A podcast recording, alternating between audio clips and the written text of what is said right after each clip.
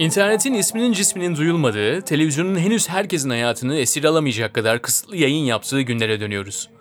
Sosyal hayatın ve eğlence kültürünün sohbetli, şarkılı ve çalgılı günlerine. Gazinolar. Türkiye'de gazinolar özellikle 70'ler ve 80'lerin bir kısmında eğlence kültürüne damgasını vurmuştu ve bugün o günden sonra da biz ünlü gazinolarda musiki icra ederek dönemin eğlence dünyasının tam kalbinde yaşamış iki sanatçıyı ağırlıyoruz. Zamanın en ünlü terzilerine diktirilen kostümler giyerek, etrafı dolu masalarla çevrili T sahnelerde gezerek şarkılarını söylemişler ve çok da sevilmişler. Kulislere gönderilen demet demet çiçekler onlar için birer rutin haline gelmiş. Bugün ilk önce Bülent Ersoy vasıtasıyla bu işe başlayan ve senelerce birçok büyük gazinoda şarkılarını söyleyen Türk sanat müziği sanatçısı Akın Uğurlu var ve 15 yaşında hayallerinin peşinden giderek Yurda Erdoğlu'nun kapısını çalan hafif batı müziği sanatçısı Uğur Onur var. Gösterişli ve bir o kadar da samimi gazinolar dönemini onların deneyimleriyle yaşayalım.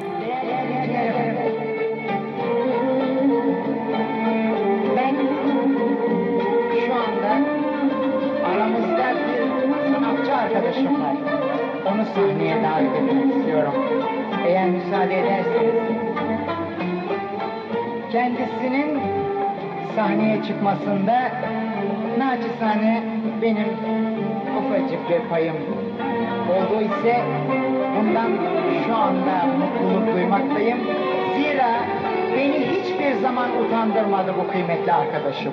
Daima kendisinin gerek şahsiyetiyle gerekse musiki kapasitesiyle her zaman iptal ettim ve etmeye devam edeceğim. Diyorum ki genç arkadaşım Akın Uğurlu beyefendi. Doktor Akın Uğurlu.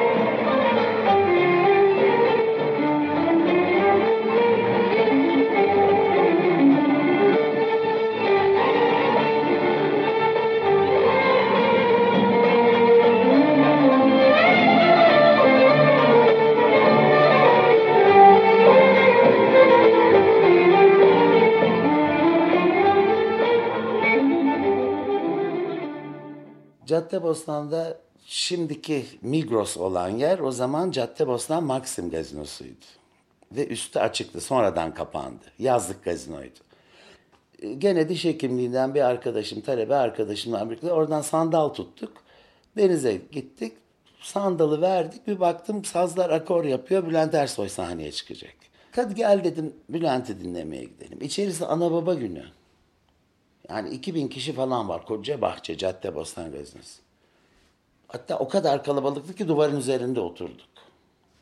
Neyse Bülent çıktı, güzel okuyor falan. Üçüncü, dördüncü şarkısında dedi ki Kadıköy Musiki Cemiyeti'nden benim çok sevdiğim bir arkadaşım bu akşam aramızda dedi. Ben dedi onu sahneye almak istiyorum falan derken ben de bakınıyorum kim var bizim Musiki Cemiyeti'nden diye. Derken beni anons etti. İnanın kafamdan aşağı kaynar sular döküldü. İçeride 2000 kişi var ve Maxim gibi bir yerdesin ve Bülent Ersoy sahneye çağırıyor. Çıktım sahneye, hiç unutmam. Ee, gecenin matemini aşkıma örtüp sarayım. Gittin artık seni ben nerede bulup yalvarayım.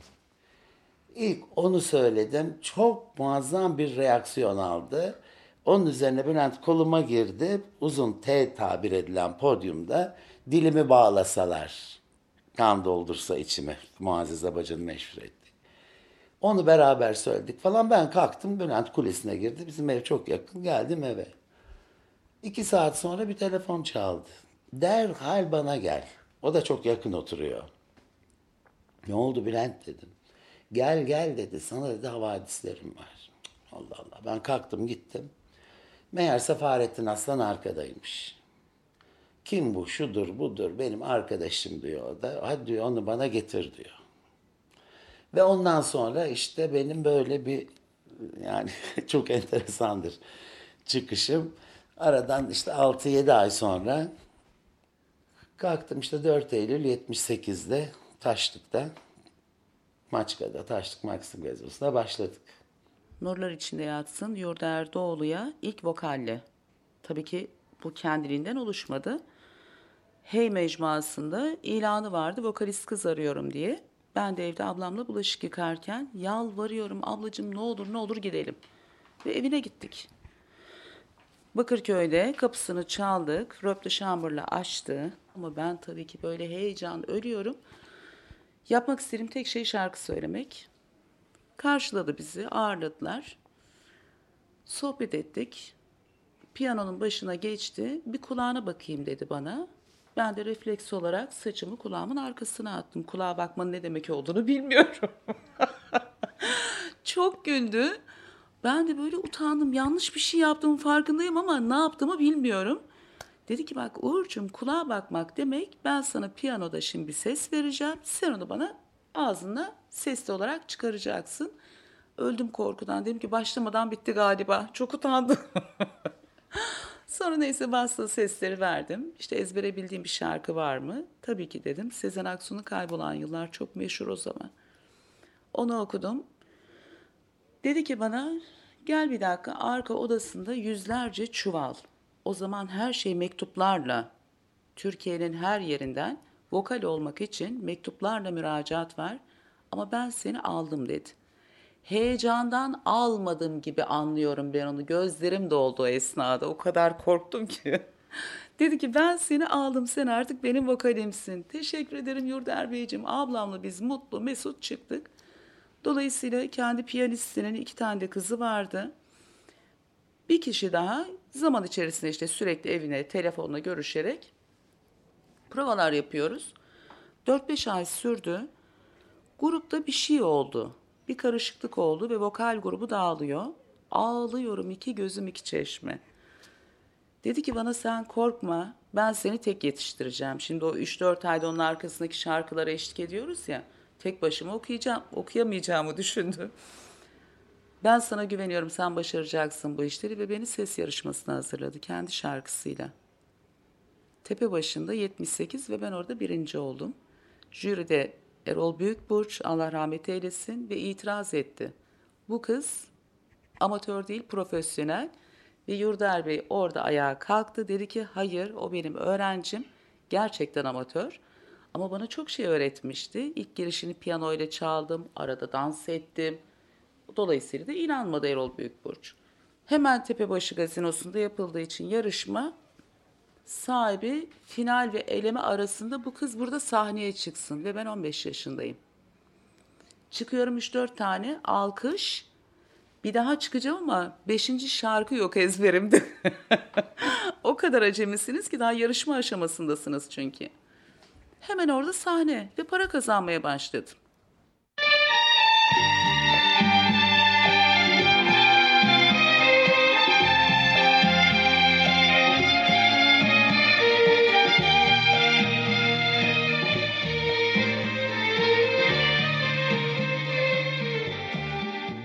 O dönemin en önemli iş adamları, en önemli sanatçıları, orta halli aileler, yani şu anki gibi değil herkes ailece, eşleriyle, çoluk çocuk muhteşem bir kaliteyle karşı karşıyasınız.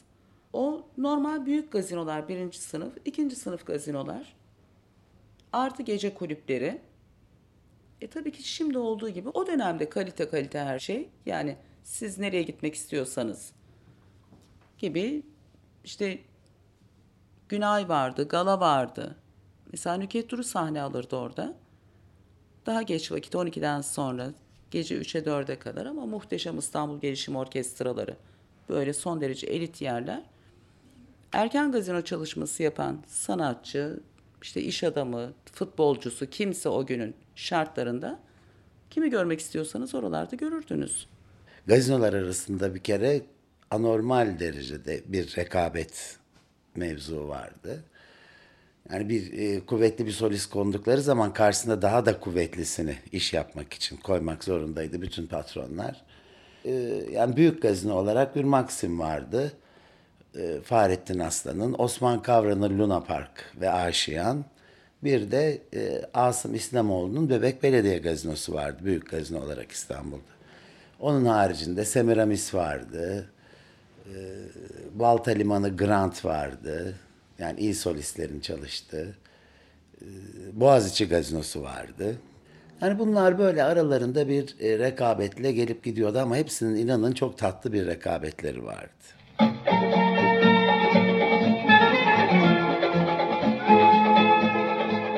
Her sanatçının sahne aldığı farklı mekanlar vardı ve onları dinlemek için duyulan heyecanla İstanbul'un en güzel yerlerinde açılmış gazinolar tıklım tıklım dolmaya başladı. Hayran kitlesi sanatçıları afişlerden, mecmualardan ya da kulaktan kulağa tanıyor ve büyük de bir saygı duyuyordu.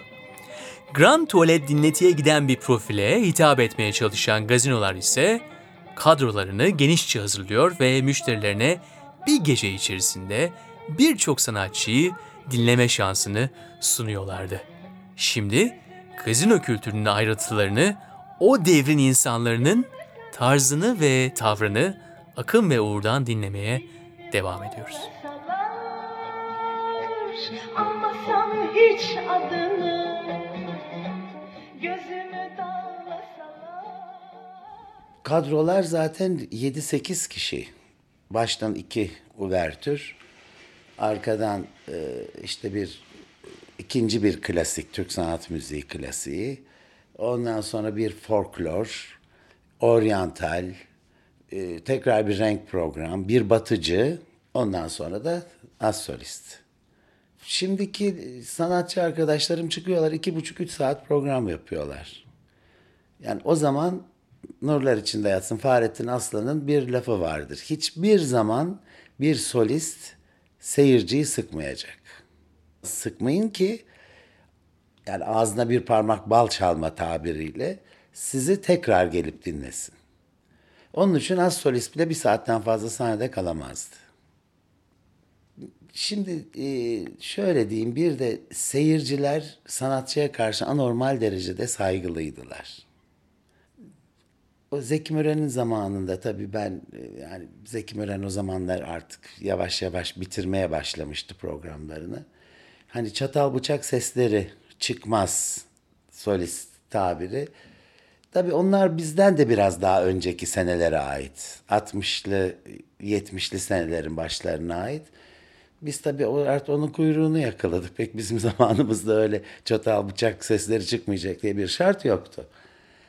Ama e, gene de bakın şunu hatırlatmak isterim, söylemek isterim.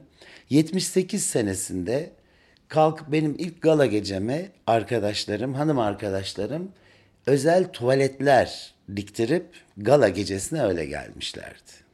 Yani gala gecelerinin çok büyük bir önemi vardı. Aynı şekilde bizler de e, mesela smokin o zaman giyiliyor sahnede benim papyonum, kuşağım, e, smokinimin yakasındaki saten ve pabucumun üzerindeki saten hepsi aynı renkti. Yani özel yapılırdı. Böyle üç tane falan elbise alınır, asılır kulise. Şu anda ben o kılıkta sahneye çıksam bana herkes güler. Balodan mı çıkıp geliyorsun diye. Yani onun için arada çok büyük farklar var.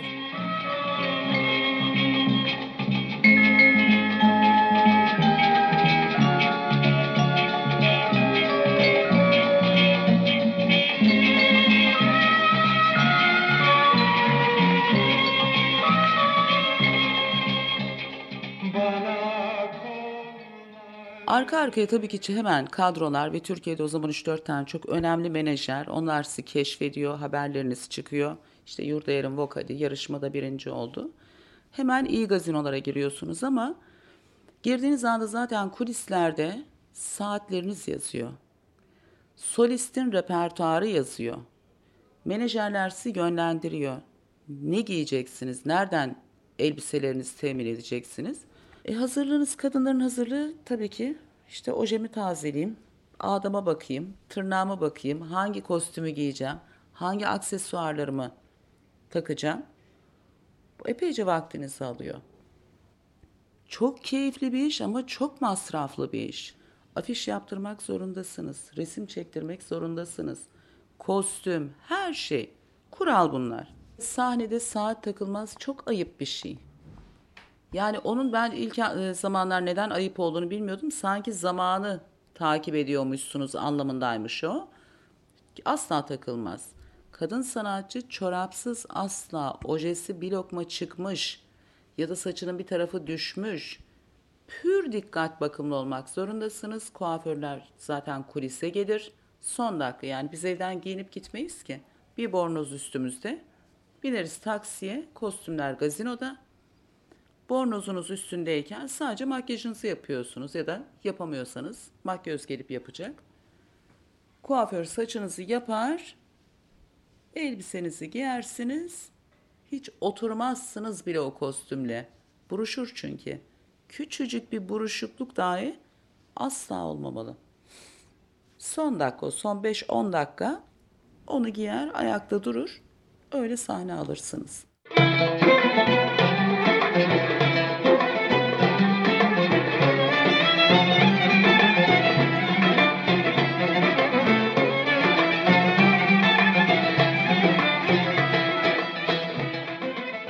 defa o zamanın işte kabadayılarından birinin yeğeni.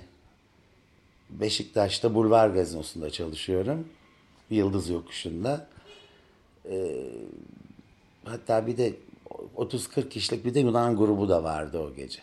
Sahnenin sol tarafında set var böyle. Sette bunlar oturuyorlar. İşte o zamanın vardı dediğim onlar. O zamanın kabadayılarından birinin yeğeni. Aşka geliyor. Yani bir çatışma da değil. Silahını çekiyor, dağın dağın dağın dağın ateş ediyor. Gazinonun sahibinin karısının kulağındaki küpe gidiyor bakın.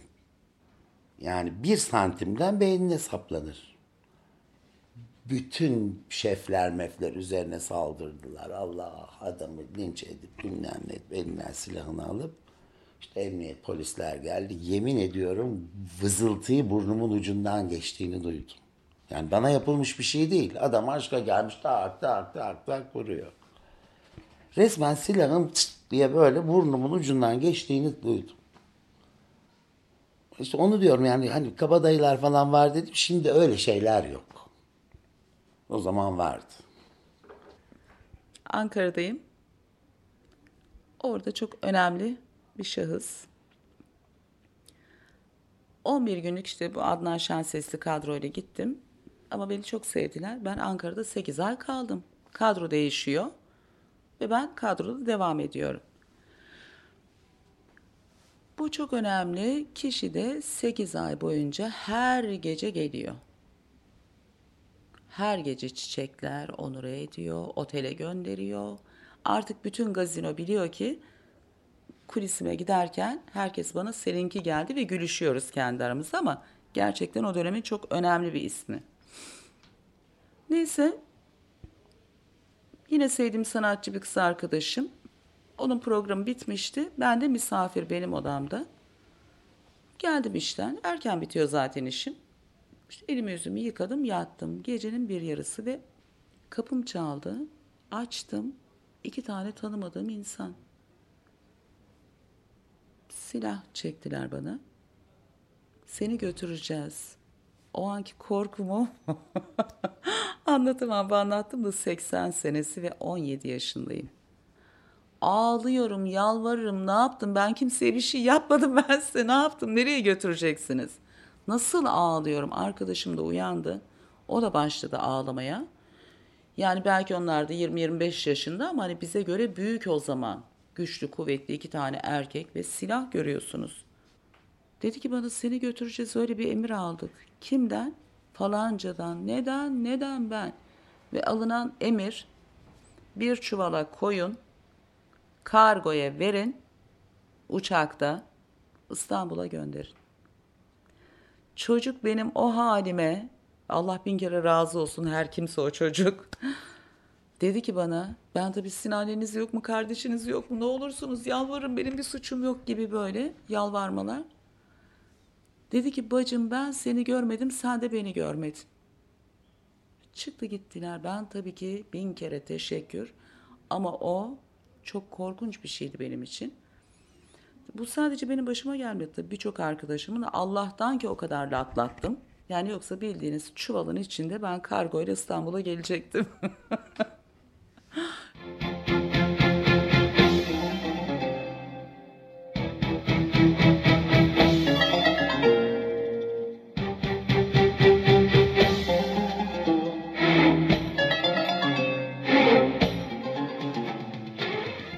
Benim odamda böyle bir nizampajı vardı gazinonun. Ee, bütün masa numaralarını ben ezbere bilirdim. Şimdi hala çalıştığım yerde bilebilirim. Kaç numarada kim oturuyor? Şefi çağırırdım. Şu kaç numarada kimler? Çok önemli şahıslar olduğu zaman. Mesela 11 numarada o zamanın mesela ünlü bir ismi veya işte gece aleminin 11 numarada şu, 30 numarada şu, 20 numarada şu falan. Onların böyle e, nizampacı benim odamda dururdu. Hepsine bakardım, sorardım çıkmadan önce. Yani çıktığım zaman ah bilmem ne bey de buradaymış diye direkt masasına gidip hoş geldiniz bilmem ne deniyor tabii. Şimdi siz de bir gazinoya gitseniz, bir sanatçıyı dinlemeye gitseniz, o size bir hoş geldin falan demesini beklemez misiniz? Yani ben gitsem beklerim. E, çiçek listeleri, gala geceleri yemin ediyorum 15 dakika falan okunurdu. Yani böyle bir liste olurdu. Zaten hepsi çıkmazdı sahneye. Kuliste yazılır. Bir tane orkide kutusunun üzerine o liste konulur. Tek orkide kutusunun üzerinden hepsine teker teker teker teker işte onu okumak çok ayrı bir sanattır yalnız. Yani insanlar biraz da çiçek yolluyorlar. Kendilerini reklam etmek için yolluyorlar.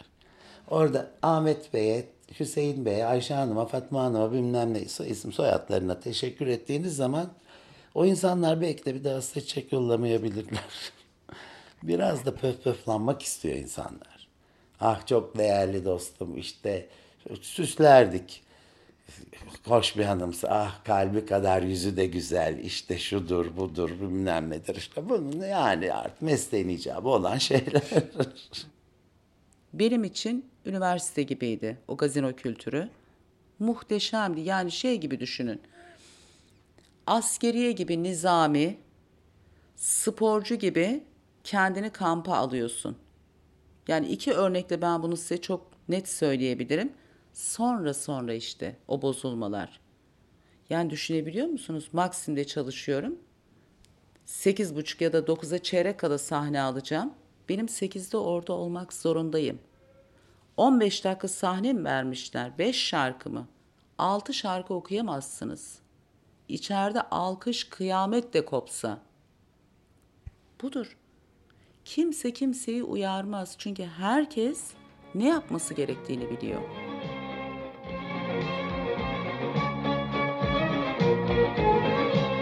Bu anlatılanlara film sahnelerinden aşinayız ama herhalde birçoğumuz her şeyin bu kadar dakik olduğunu bilmiyordu. Her devrin başka başka güzellikleri var. Eğlencesi var, ihtişam var, gürültüsü var, kavgası var, dop dolu yaşanmış zamanları var ve insanlar kadar önemli ve kendileri de adeta bir varlık haline dönüşmüş mekanlar var. Peki böylesine esaslı insanlar ve mekanlarla dolu bir devir neden kapanır? Şimdi yine Akın ve Uğur'dan dinliyoruz. Dört yanımda tüm insanlar Dünya malı neye yarar Dostluklarla yaşıyorum Gazinoların bitme zamanında bir piyanist devri başladı Tarabya'da. Yani bir akım zaten o zamandan sonra biraz gazinolar, büyük gazinolar sallanmaya başladı. Ve gazinoların sallanmasının bitmesinde tek sebebi sanatçıların çok büyük para istemeleri, anormal para istemeleri. Bir de televizyon tabii çok büyük faktör teşkil etti. Mesela şunu hiç unutmam. Luna Park Gazinosu'nda Zeki Müren'le Ajda Pekkan. Zeki Müren'in son programı. Ondan sonra zaten bir kalp rahatsızlığı falan geçirdi. Bıraktı sahneyi. Son programında Ajda Pekkan Zeki Müren'den fazla para aldığını ben çok iyi biliyorum. Zeki Bey çok mekancı bir insandı. Rahmet eylesin Allah. Ama ondan sonra şu şu parayı istiyor, ben ondan fazla para almam lazım derken mekan sahiplerinin sırtına yük bindi. Mekan sahiplerinin sırtına yük binince de haliyle seyirciye intikal etti bu. 3 lira alacaklarına 5 lira almaya başladılar. E millet de artık yani. Zaten televizyonda başladı. Ben niye bu kadar para verip de bu adamı veya kadını gideceğim orada dinleyeceğim. Televizyonda zaten hepsi jiklet olmuş durumdaydı bir ara. o yüzden de büyük gazinolar yavaş yavaş kapandı. Hepimiz hatırlarız yavaş yavaş sinemadan sahneye geçişler başladı. Gazinoların tükenmeye başladığı buydu. Çünkü insanlar geliyordu müzik dinlemek için sanatçı dinliyorlardı. Sonra seyretmeye gelinmeye başladı. Dinleti müzik yavaş yavaş görselliğe dönüştü. Buna işte Hülya Koçyiğit, Fatma Gerek, Filiz Akın. Neden? Onlar orada çok büyük isim yapıyorlar, para kazanamıyorlar. Para kazanan kazanılan yer gazino. Hepsi geçiş yaptı. Büyük paralar talep edilmeye başladı çünkü çok isim. E, gazinodan nasıl alacak bunu? Dolayısıyla o isim olduğu için patron da Muazzez Abacı yerine Fatma Giri'yi tercih etti ya da Hülya Koçyiğit'i tercih etti. Daha çok kitle gelsin diye. E Şimdi o dönem kim? Dört Yapraklı Yonca, işte Türkan Şoray, Fatma Girek. Bunlar tabii ki her zaman iş yapan. Ama öyle bir döneme geçiliyor ki porno filmler Türkiye'de çok fazla yaygın. Belli bir kitle isim olmaya başlıyor. Şimdi bu sanatçılar yılda 3-5 film çekerken bir filme düşüyor. E zaten çok büyük para veren bir sektör değil Yeşilçam. Ne yaptılar? Mecbur kaldılar. İşte üç şarkıda ezberlese sahnede onların kitlesi gelecek oraya. Bunun gibi böyle böyle iş bitmeye başladı.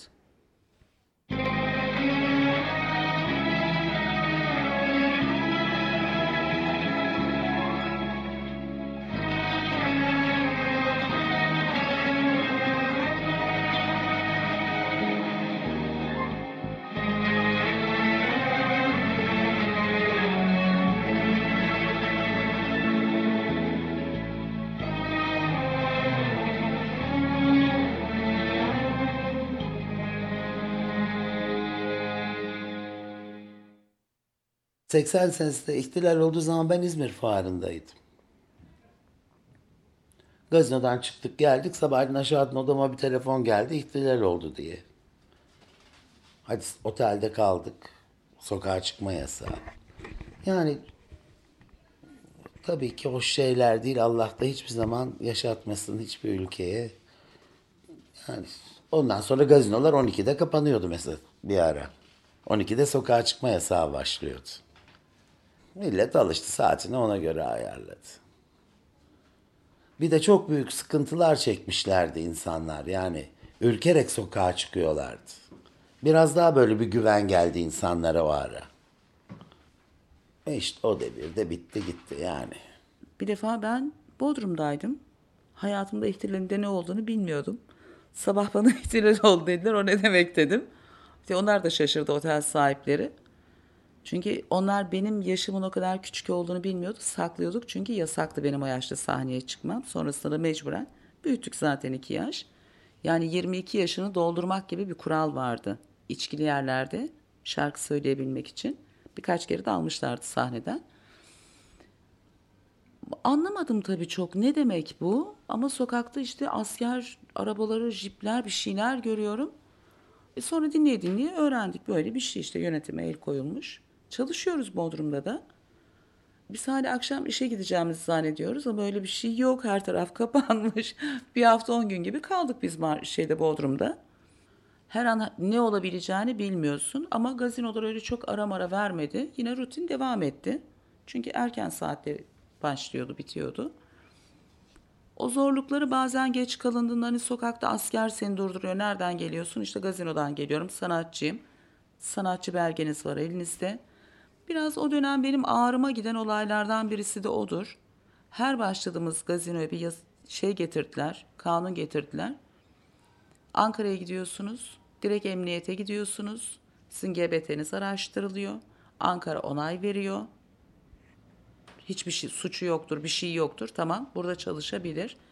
Bu birçok sanatçıyı o dönem gerçekten çok üzdü. Tabii ki hepimizin çok üzüldüğü o anda da Zeki Müren'den sonra parlayan Bülent Ersoy vardı. Direkt ona yasak geldi. E çok üzüldük hepimiz. En iyi iş yapan solist. Gerçekten pırıl pırıl. Ben de çok çalıştım Bülent Ersoy'la. O çok üzüntü verici bir şeydi. Biraz da insanları kaygılandırdı. Yani Bülent Ersoy'a yasak geldi artık kimlere gelebilir gibi. Oldu öyle ufak tefek yasaklar birkaç sanatçıların işte bazı kadrolarda.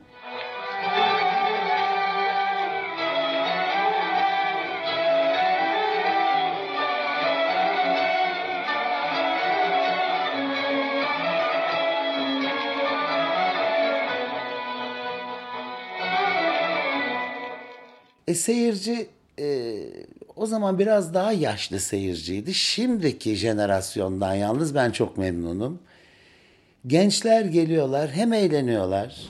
Artık böyle oturup da yani elini ay, yanağına koyup da şarkı dinleme devri zaten kapandı. Ben mesela 17 senedir bir mekanda çalışıyorum. Arada diyorum 15 dakika sahnesizin giriyorum. Onlar göbek atıyorlar, oynuyorlar, dans ediyorlar falan. Hadi şu bölüme tekrar Nihavent'e geçiyorum, Hicaz'a geçiyorum diyorum. Tekrar geliyorum. Bir dikkatimi çeken şey var. Genç jenerasyonu iftihar ediyorum ve onu sahnede de söylüyorum. Biz nereden sonra siz yaşatacaksınız diye. İnanın ne şarkılar istiyorlar biliyor musunuz? O Zeki Müren'in eski şarkıları, Selahattin Pınar'dan Saadet'ten hadi hep beraber dediğim zaman o genç jenerasyon hepsi birlikte söylüyorlar. Ve çok gurur verici bir şey yani. Çok gurur duyuyorum. O kadar işimi seviyorum ki hala çok seviyorum. Hani bir daha da olsam o zamanda tekrar yaparım. İnanılmaz keyifli bir iş.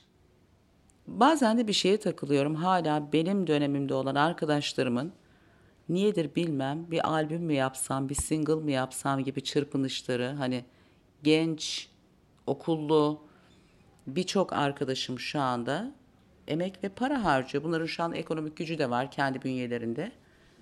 Ama şarkılarını söyleyebilecekleri bir yer yok. Ancak bir albüm satarsa para kazanacak, dijitalden para kazanacak. Bazı arkadaşlarım hala bittiğini kabul etmiyor. Biraz ona üzülüyorum. Ama şimdiki yeni jenerasyona da başarı diliyorum. Ama zor. Gerçekten çok zor. Onlar o kültürü görmeden dijital kültürle Allah da kolaylık versin diyelim.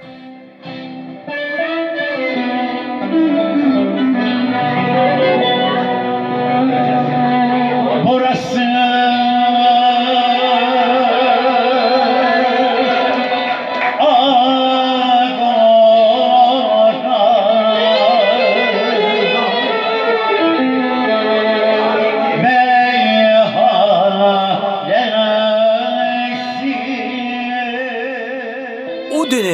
eğlence hayatı her ne kadar ihtişamlı olsa da gazino alemi en nihayet ticari bir sektörün parçasıydı. Türkiye'nin en güçlü seslerini ağırladı, bir rüya gibi yaşandı, bitti, gitti. Mekanlar da kapandı, oğlanlar başka sektörlere yer açtı, süpermarket, otopark oldular.